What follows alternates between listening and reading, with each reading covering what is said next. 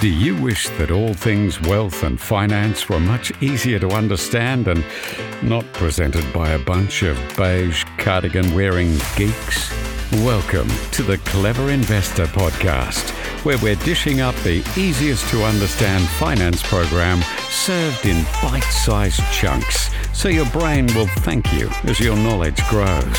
Hosted by the brilliant Owen Taylor, a multiple award winning expert with a glorious knack for explaining the complex world of wealth in the simplest of ways. Hey, clever investors, and welcome to another show.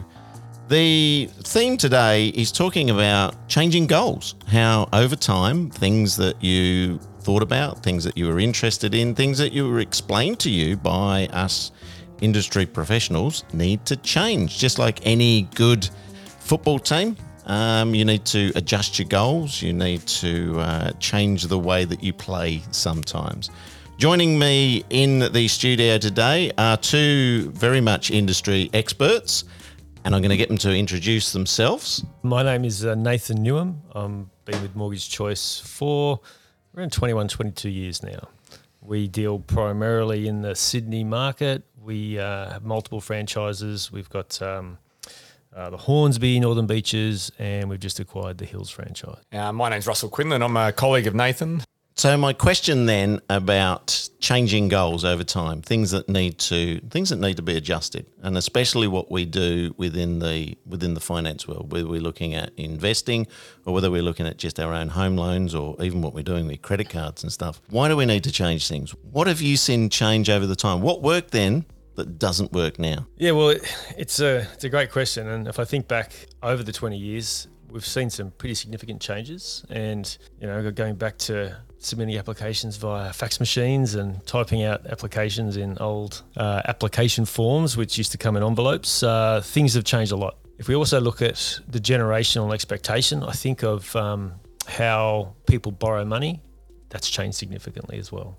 An example of that would be we have um, families that we've helped now. So we've had parents, we've had kids, and there's definitely a pretty significant shift in the way they think about borrowing money. So I think if I think of a couple of specific examples, I've got parents who have their primary goal was to buy their home, buy their home, raise their family, pay it off, and then that was that was really it. They hadn't didn't really think too much about investing in property and, and building their wealth. Their money was primarily tied up in one asset.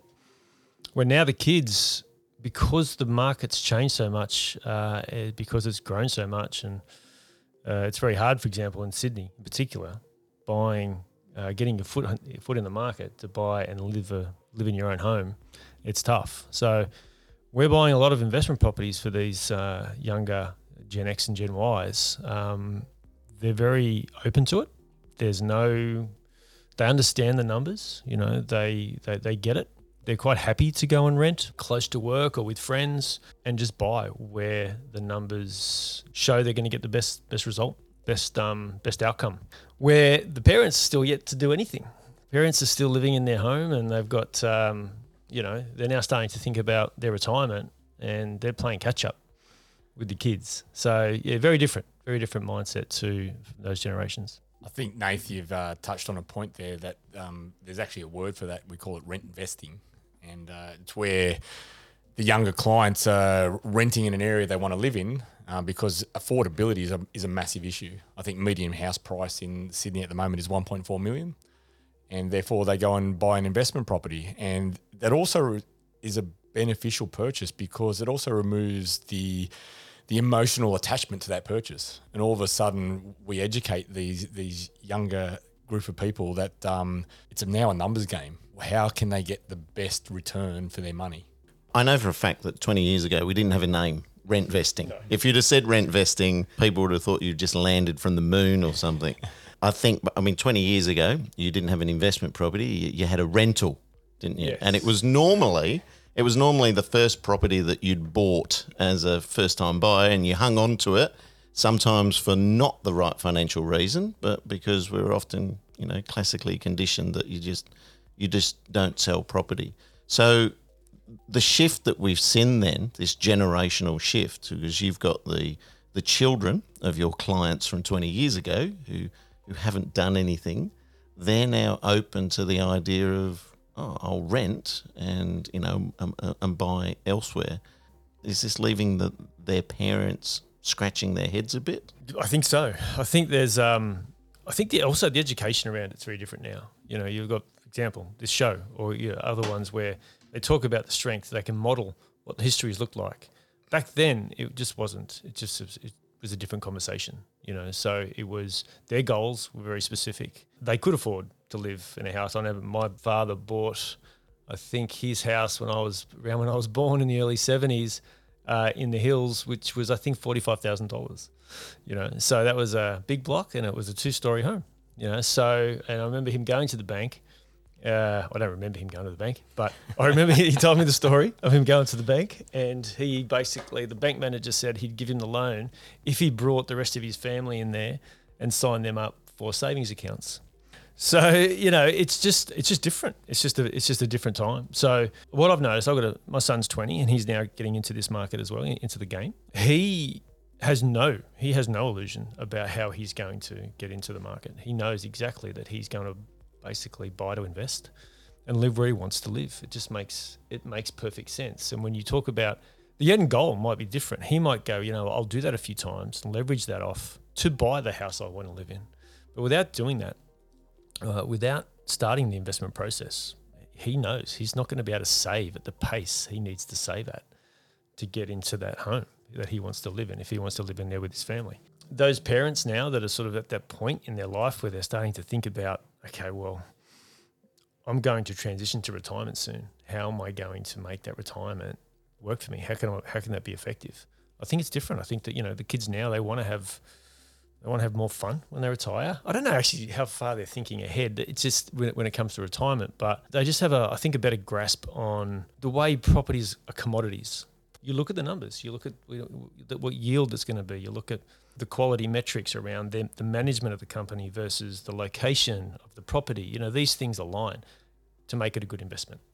It's just a different. It's a different mindset. I reckon your dad's probably told you that story once or twice before, Nathan. Reminded you many years, and he's probably not the only dad to do that. So. I'm sure there's nothing illegal about having to force the rest of the family to come in and start an account as well. There's oh. nothing wrong with that whatsoever. Yeah. Look, I reckon, Owen, your your, your introduction to this um, series about changing goals with a football analogy, it's so true. If, we, if a lot of people relate to sport, and if we think about how sport or the game, any of the game, rugby league, uh, soccer, football was played 20 years ago, if they tried to play like that today, they would not be successful. And I think um, we've got to educate uh, these new generations with the knowledge that we have that it's definitely a different playing field. And mum and dad, we love your stories, but that's not how they're going to be successful moving forward. Is is there any clients you can you can think of at the moment that you've got that are sitting on a property which has got loads of equity in it? They probably have paid it all off. You know, they might have bugger all in super, though their super is probably not worth. They might have a, a few hundred thousand dollars, which I've talked about before. Is is not really enough to just rely on solely because they're not going to get the pension with that kind of thing. I've got a classic couple where they're probably more our generation where they they invested really backwards and I can tell you now that right now they've actually sold their principal place of residence because they'd actually paid off their investment property. And I said, We've done it all backwards. You've got to get rid of the investment property and you want to live somewhere else. Okay, no, great. So they're selling their investment property, they're selling their actual uh, owner occupied property, and they're going to buy another three properties. They're going to buy a new property to live in with basically no debt, and they're going to have all their debt shifted to these two new investment Perfect. properties. And this is going to be, they're going to be in such a better position than what they thought they were today. The conversation then leading up to that, that they got it backwards, right? And I've seen that happen before as well. Tell me about the conversation. Did you have to gently break that to them about, I'm sorry, but yeah, it, it, you could do better. Yeah, it, it, was it was actually a really good ride because uh, in our office we've, we've got a dozen people working in our office, and I actually um, put it around a deals on desk situation that we hold every week in our office space. And I showed them this uh, actual example, and we're all just going, "Oh my god, these guys are going to fall over when they realise the change or, or how much better off they're going to be."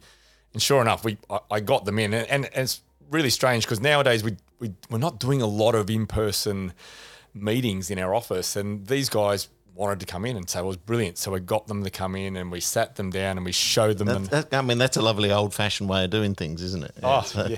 yeah. Well, sometimes we have to do stuff the No old masks, way. No masks.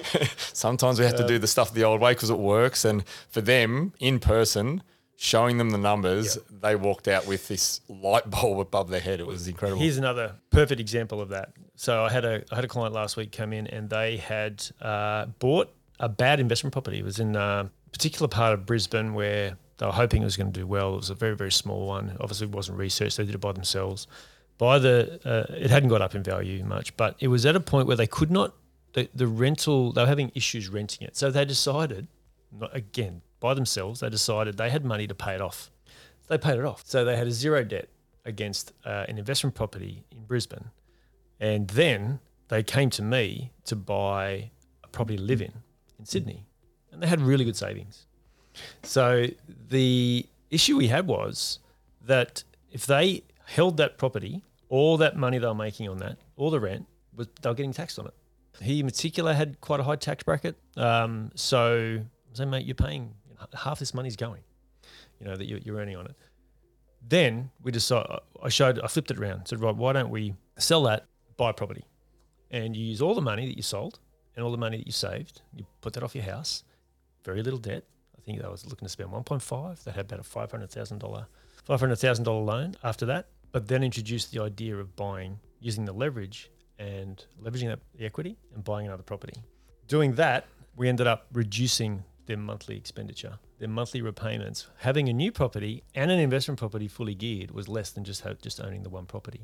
So you know, definitely getting it right from the start is, I think, uh, I think we get the biggest. I know as a broker, I get the biggest kick out of that, making sure everything's structured correctly and educating them on how to do it right, because it just allows them to go. If there is the desire to go again, they can go again, and it's done. It's right. You know, then we gear it up again if we need to. Knowing also the fact that when you project these numbers out in the future, it just makes a significant difference. Good debt versus bad debt. It's a it's a fantastic conversation. I'm going to pose a question to you now. Then, so we've got. Let's go back to old Dad up there on the on the northern beaches in the in the hills area. There, paid off the property. Okay, kids are now doing all this rent vesting stuff. Family dinners on Sundays. They're all talking about how exciting it is, and the old man is sitting potentially on a nice little pot of gold, but his biggest asset he's living in. It's not income producing. Da da da da da what conversation can the kids have with your family members where you want them to actually do something? Because I know for a fact. So um, the other week, I had Tony Hayek in here, and we were talking about the psychology of making decisions, and it's far easier to do nothing than it is to do something. What's your top little tips to get your mum and dad to do something? If I think about people I know, people who really w- w- should have had that decision, should have made that decision. I guess it's a bad word to use, but you need to fear the future, I think, a little bit. You need to understand what that looks like for you personally. And if you've got no one really telling you the truth behind that, then that's um, it's pretty important. It's pretty important that so- people need to know. People don't know. What is it? They don't know what they don't know. So having the right people around you, sort of explaining to you what that looks like, is is key. You know, the the the fear of not doing anything, I think, is is um, must be terrifying. Well, well, I think it's, we always say it's easier to do nothing. Yeah. Um, so I think the mindset is we generally have to change the mindset and changing goals, especially the young, younger generation. And what uh, what we see is that we have to get them away from their parents feeding them the information to say, oh, you've got to buy your house and you've got to pay it off and then you've got to get no mortgage. And as soon as we we see this younger generation come through and they say, okay, well, actually, I can buy an investment property and this is what I can do with it. I can, and once they understand the numbers, they're back in our door wanting to buy the second one. And it's all all of a sudden we we we literally have to slow them down a little bit because they want everything now. Uh, but once they do have that mindset change, We blame Instagram for that, don't we? Yeah. Everything looks pretty now. Yeah. Oh, and they want to put it on their stories and post it and all that sort of stuff. It, it- 100% right, Owen. But it's that changing of the mindset, changing of the goals, and let let them be educated of, of how to set them up for the future. As Nathan was saying, you know, uh, don't fear the future, but embrace it and understand how to get there. Who's going to educate the the parents? Should they do it themselves? Should they jump on Doctor Google? Right.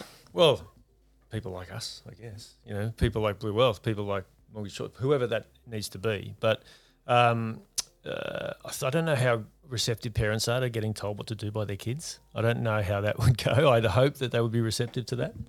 I think there's a difference though be- between being told what to do and and really what your skill set is is showing them. Okay, as you said before, when you when you got the clients in the office, and you would have drawn on loads of bits of paper, wouldn't you? Ab- Absolutely. Right. Whiteboard, the old whiteboard. Absolutely. Okay, so there's a difference between telling and showing. I also embrace as well, and I did a uh, I did one of the shows a while ago um, about not teaching your relatives how to drive because a lot of us don't know how to drive really well, and you're just passing on bad habits as well. So yeah, it's I think I think our biggest uh, goal there is just to provide the relevant information. If we can show them um, exactly the differences between what they're doing today and what they could be doing, then ideally they've got to make those decisions for themselves. But if they've got the numbers in there, the numbers don't lie. And can I say, when we do explain it and we do show, we do get the whiteboard out or we do get that data, uh, it is a very eye opening moment for them. They do look at that, and uh, there's probably a bit of excitement about what the future looks like when they make the decision to move forward, but also probably a bit of regret that they didn't do it sooner. So when's the best time for them to have this conversation? Absolutely now, Owen. Um, I think we keep going back to that thing. If it's easier to do nothing, and you know people can sit on their hands and and make excuse, they could make a thousand excuses of why I shouldn't do it. Uh, the market's not right, or my numbers are not right, or I'm too close to retirement, or whatever it might be. Uh, the couple that I've just had in, in our office recently, which we just spoke about, it was really pleasing to see that they've made a decision. I've, I've had that client for probably the last five or six years now, and I've worked through them with small things, and we didn't quite get things done. But as soon as they had this eye opening experience and they've made a decision, it was like a weight lifted off them. And they can see, okay, well, now we've got a, a really financially feasible goal. Even though we were in a somewhat comfortable position financially with where we were with properties, they're going to be in such a better position uh, moving forward.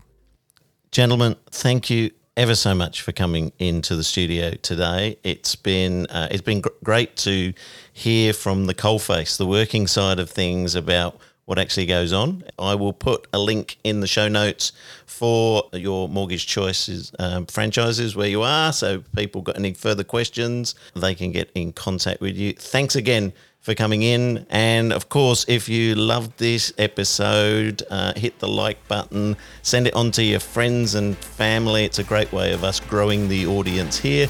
And I'll see you all again next week for another edition of the Clever Investor Podcast. You have been listening to the Clever Investor Podcast, proudly sponsored this week by Blue Wealth Property. Are you ready to start a new investment journey? Get in touch with the industry leaders, Blue Wealth Property.